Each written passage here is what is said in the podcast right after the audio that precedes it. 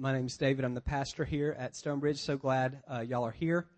Um, if if there are extra seats, if you could stick your hand up and let somebody know. No shame in sitting on the front row. Come on. Way to go. Never. Oh, it just got taken.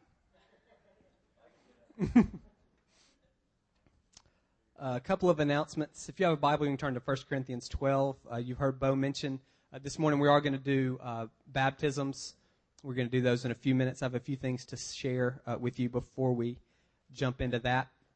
A couple of announcements on September 13th. That's the Sunday after Labor Day. Uh, we're going to go to two services, um, one at 9 and one at 11. So you can just kind of keep that uh, in mind as you're trying to find a chair. Um, two other things. Born Again Blessings. It's a children's consignment sale that Riverstone, our parent church, holds twice a year. All the proceeds of that sale uh, go to help families in need, and it will be on Friday and Saturday, August 14th and 15th at the Civic Center, I believe. If you're interested in, if you have stuff that you want to sell, if you uh, want to work, if you're interested in participating, uh, if you can see Jennifer Battles, is Jennifer in here? Right there. She can give you all of the information that you need. It's really a great thing, and we do want to be uh, supportive of that. Also, we'll have worship auditions coming up in about a month or so. We're looking for a drummer, a lead female vocalist, and a lead electric guitar. So if if you're one of those three, drummer, lead female vocus, vocalist, or lead electric guitar, we'll have worship auditions uh, probably in about four weeks, and you can see Les in the back uh, or Bo and one of those guys can uh, let you know uh, more information on that. All right, this is 1 Corinthians 12, verses 12 and 13. The body is a unit, though it's made up of many parts, and though all its parts are many, they form one body. So it is with Christ, for we were all baptized by one Spirit into one body, whether Jews or Greeks, slave or free, and we were all given the one Spirit to drink. Uh, by nature and definition, baptism is a corporate event. You can't baptize yourself. There have to be other people involved. And so that's the reason we're doing this this morning in the context of worship. This is a proper context for baptism within the family of God. Baptism is kind of the initiation rite into the family of God. And so it needs to be public. Last week I was comparing baptism to a wedding ceremony and really to the vows. I think a lot of us I, I was saying, see baptism kind of like a wedding ring. It's an outward sign of an inward commitment. But like a ring, you can take it or leave it. Lots of married people don't wear rings. I don't agree that baptism is that external. There's something that happens in baptism. I don't quite understand it, but it's more than just symbolic. It's actually an, a means of grace, a channel of God's grace to us. And so I was comparing baptism actually to exchanging vows. It, it is a reflection of what's in our heart, but also something happens in our relationship when we do that. When I got married and I made the vows better or worse, richer or poorer, all of those things, saying those things didn't make them so. They were already so, and I was making them explicit to Misty and to God and to the congregation when I said those things. Absolutely. So baptism is uh, a public statement of our posture towards God, but it's more than that. I got married on June 15th, 1997 at 4 o'clock. And at something happened then. On June 15th, 1997 at 3.59, I was single.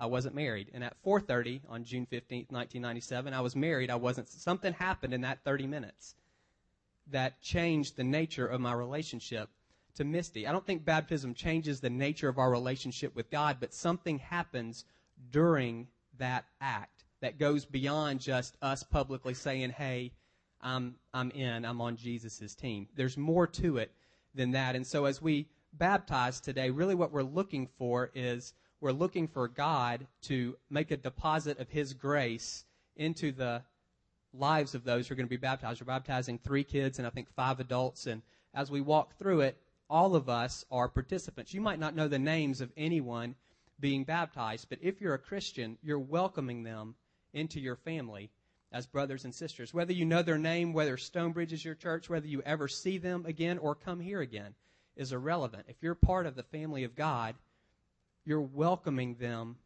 in this morning. Some of them have been Christians for years, but this is when they're saying yes. And it's not just them saying yes, there's something from God back. It's not just us to Him, it's Him to us during this time. Under your seat, you don't need to get them now. There's a stack of note cards, seven or eight note cards. And as we do these baptisms, we said last week that Jesus' baptism was a template for us. And the things that we see happening with him are the same things we can expect to happen with us. For instance, the Holy Spirit descended upon Jesus and remained. And we said for baptism, that's really our assurance that God remains with us. It's this objective reality that we can look back to when our circumstances cause us to waver. When our faith is shaky, we can look back and we can remember on August 9th, 2009, I was baptized, and that was that represents to me God in me, and He doesn't leave. We said also, and this is really what the note cards are tied into, is God spoke to Jesus at his baptism. He affirmed him as his son. He said he was well pleased with him, that he loved him, and my expectation is that all of these guys who are being baptized today, that God has something He wants to say to them as well. It might be a lot, it might be a little, but it's something that they need to hear. And God, to me, usually speaks to us through us. Like if there's a boom from heaven, that's fine, but I'm not, that's not what I'm waiting for. Um, my assumption is God is going to speak to these guys through the body. And so there's note cards under your seat. And as we're baptizing these guys, my encouragement for you is while uh, someone significant is praying for them, they, everyone has a parent or a friend, a sibling, someone who has significant impact on them spiritually will be praying for them. And then a pastor is going to pray for them. And my encouragement is while you're praying for them, that you're also listening. And God might put a, a picture in your mind or a Bible verse or three words. Just write those down. Write their name at the top of the card and write those down. We'll have a basket in the back on the way out and just drop those cards in the basket and we're going to compile all of that and we're going to give it to these guys uh, later on this week. So it it's a meaningful time, and our expectation is that God has something to say to them, and it's through you. And don't assume someone else is going to do it. If we all assume someone else is going to do it, then nobody it doesn't get done. It's go in assuming God wants to speak to them and He's going to use you. Even if you've never done anything like this, it doesn't matter. You have ears and God has a mouth, and that's all it takes to communicate. So just as we pray, just trust what's in your heart and write it down. If it's crazy, we'll edit it. It'll never get to them. So there's your there's your safety net.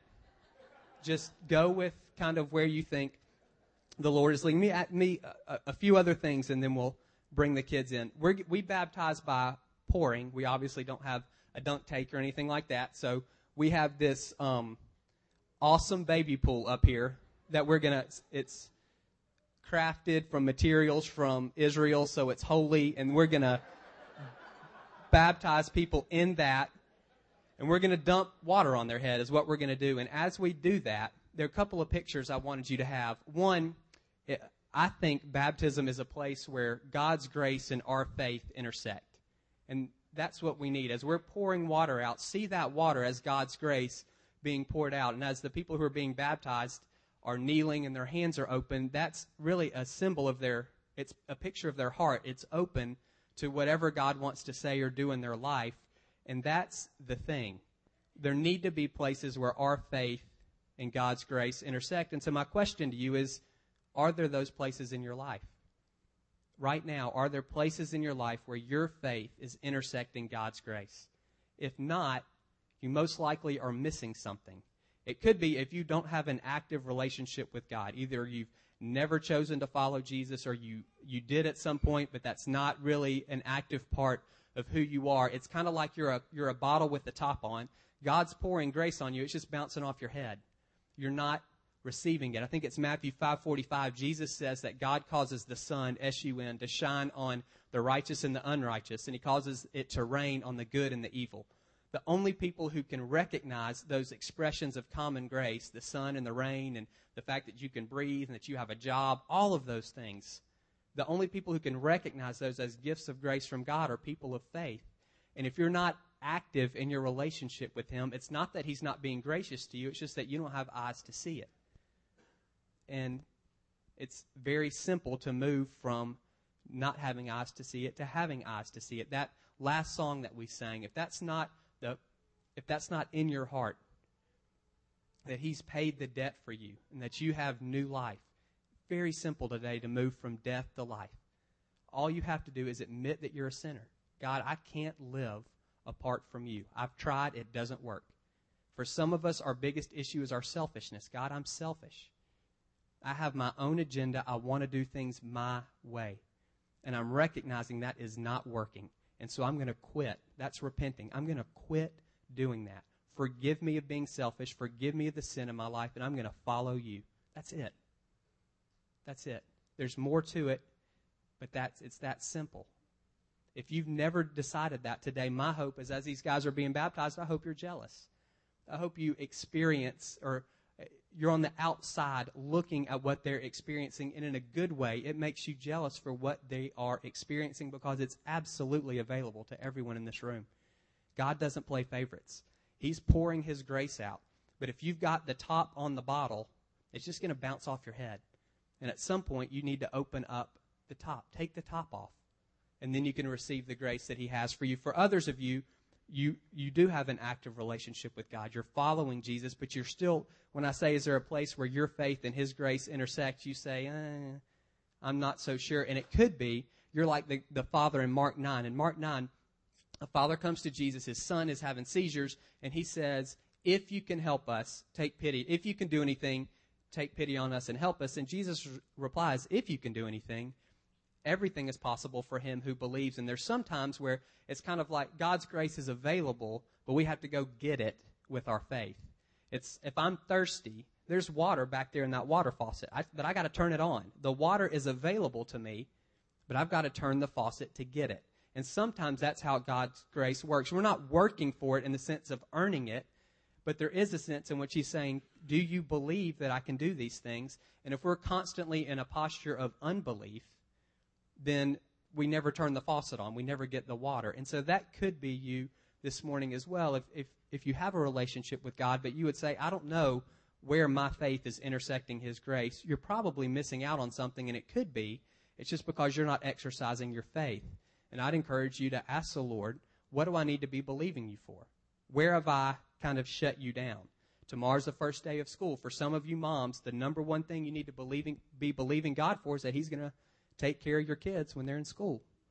And you're not going to worry and stress and fret and all of those things. And that's where His grace will meet your faith. Tomorrow at 8 o'clock in the morning when you drop them off and then you start crying and bawling and all, that's where His grace is going to meet your faith. Because in that moment, you're going to say, you know what? It's what we talked about last week. I'm not a slave of fear.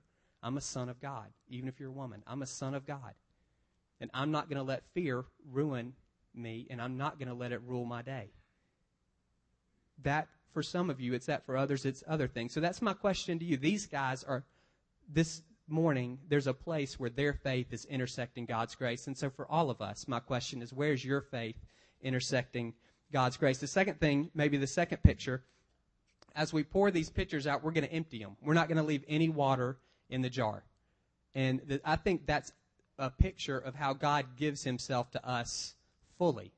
It's just like in a wedding ceremony. It's everything I've got, you've got, everything you've got, you're giving to me. This isn't philosophical. This is relational. Don't try to, how does an infinite God fit? That's not what I'm talking about. This is relationally God giving himself fully to us. And I think that's, he, he does that. Jeremiah 29, I think it's 13. God says, You'll seek me and find me when you seek me with all your heart.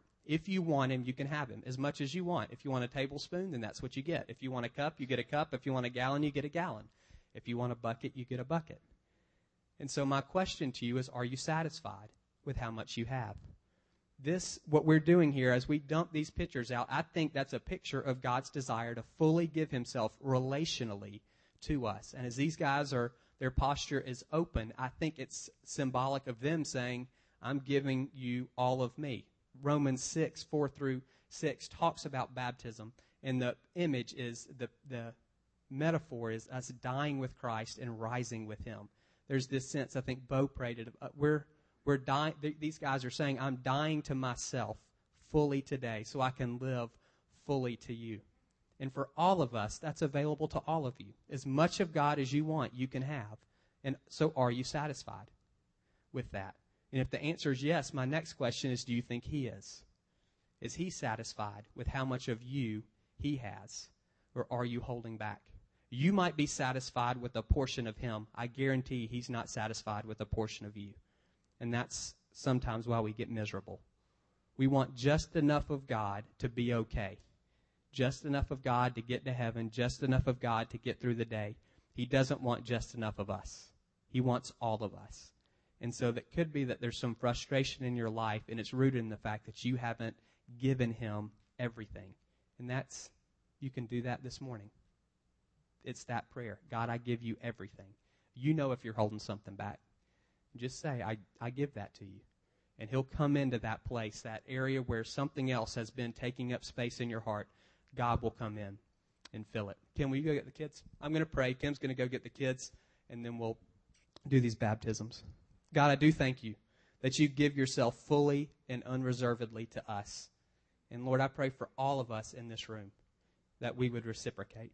God, that as much as we know ourselves, we would give you everything that we are, and we would make a trade, us for you. We always come out on the best end of that. God, if there are any in this room who've never said yes to you, God, I pray over the next few minutes that you would stir their heart. Whatever objections, whatever fears, whatever reasons they have for, say, for staying away, God, I pray that all of those things would be addressed. God, that you would speak to them in a way that they would get and that they would find themselves saying yes to you this morning. God, we again pray for those who are being baptized. And our desire is that everything that you want to do in them this morning would be done. Again, we would rather things, if I have to choose, we want meaningful over smooth. But it would be nice if things ran smoothly as well. We don't want any distractions to keep us, to pull us away from what you're trying to do. So we ask you to come now and do what only you can do, Jesus, which is baptize us with your Spirit. Amen. All right, the kids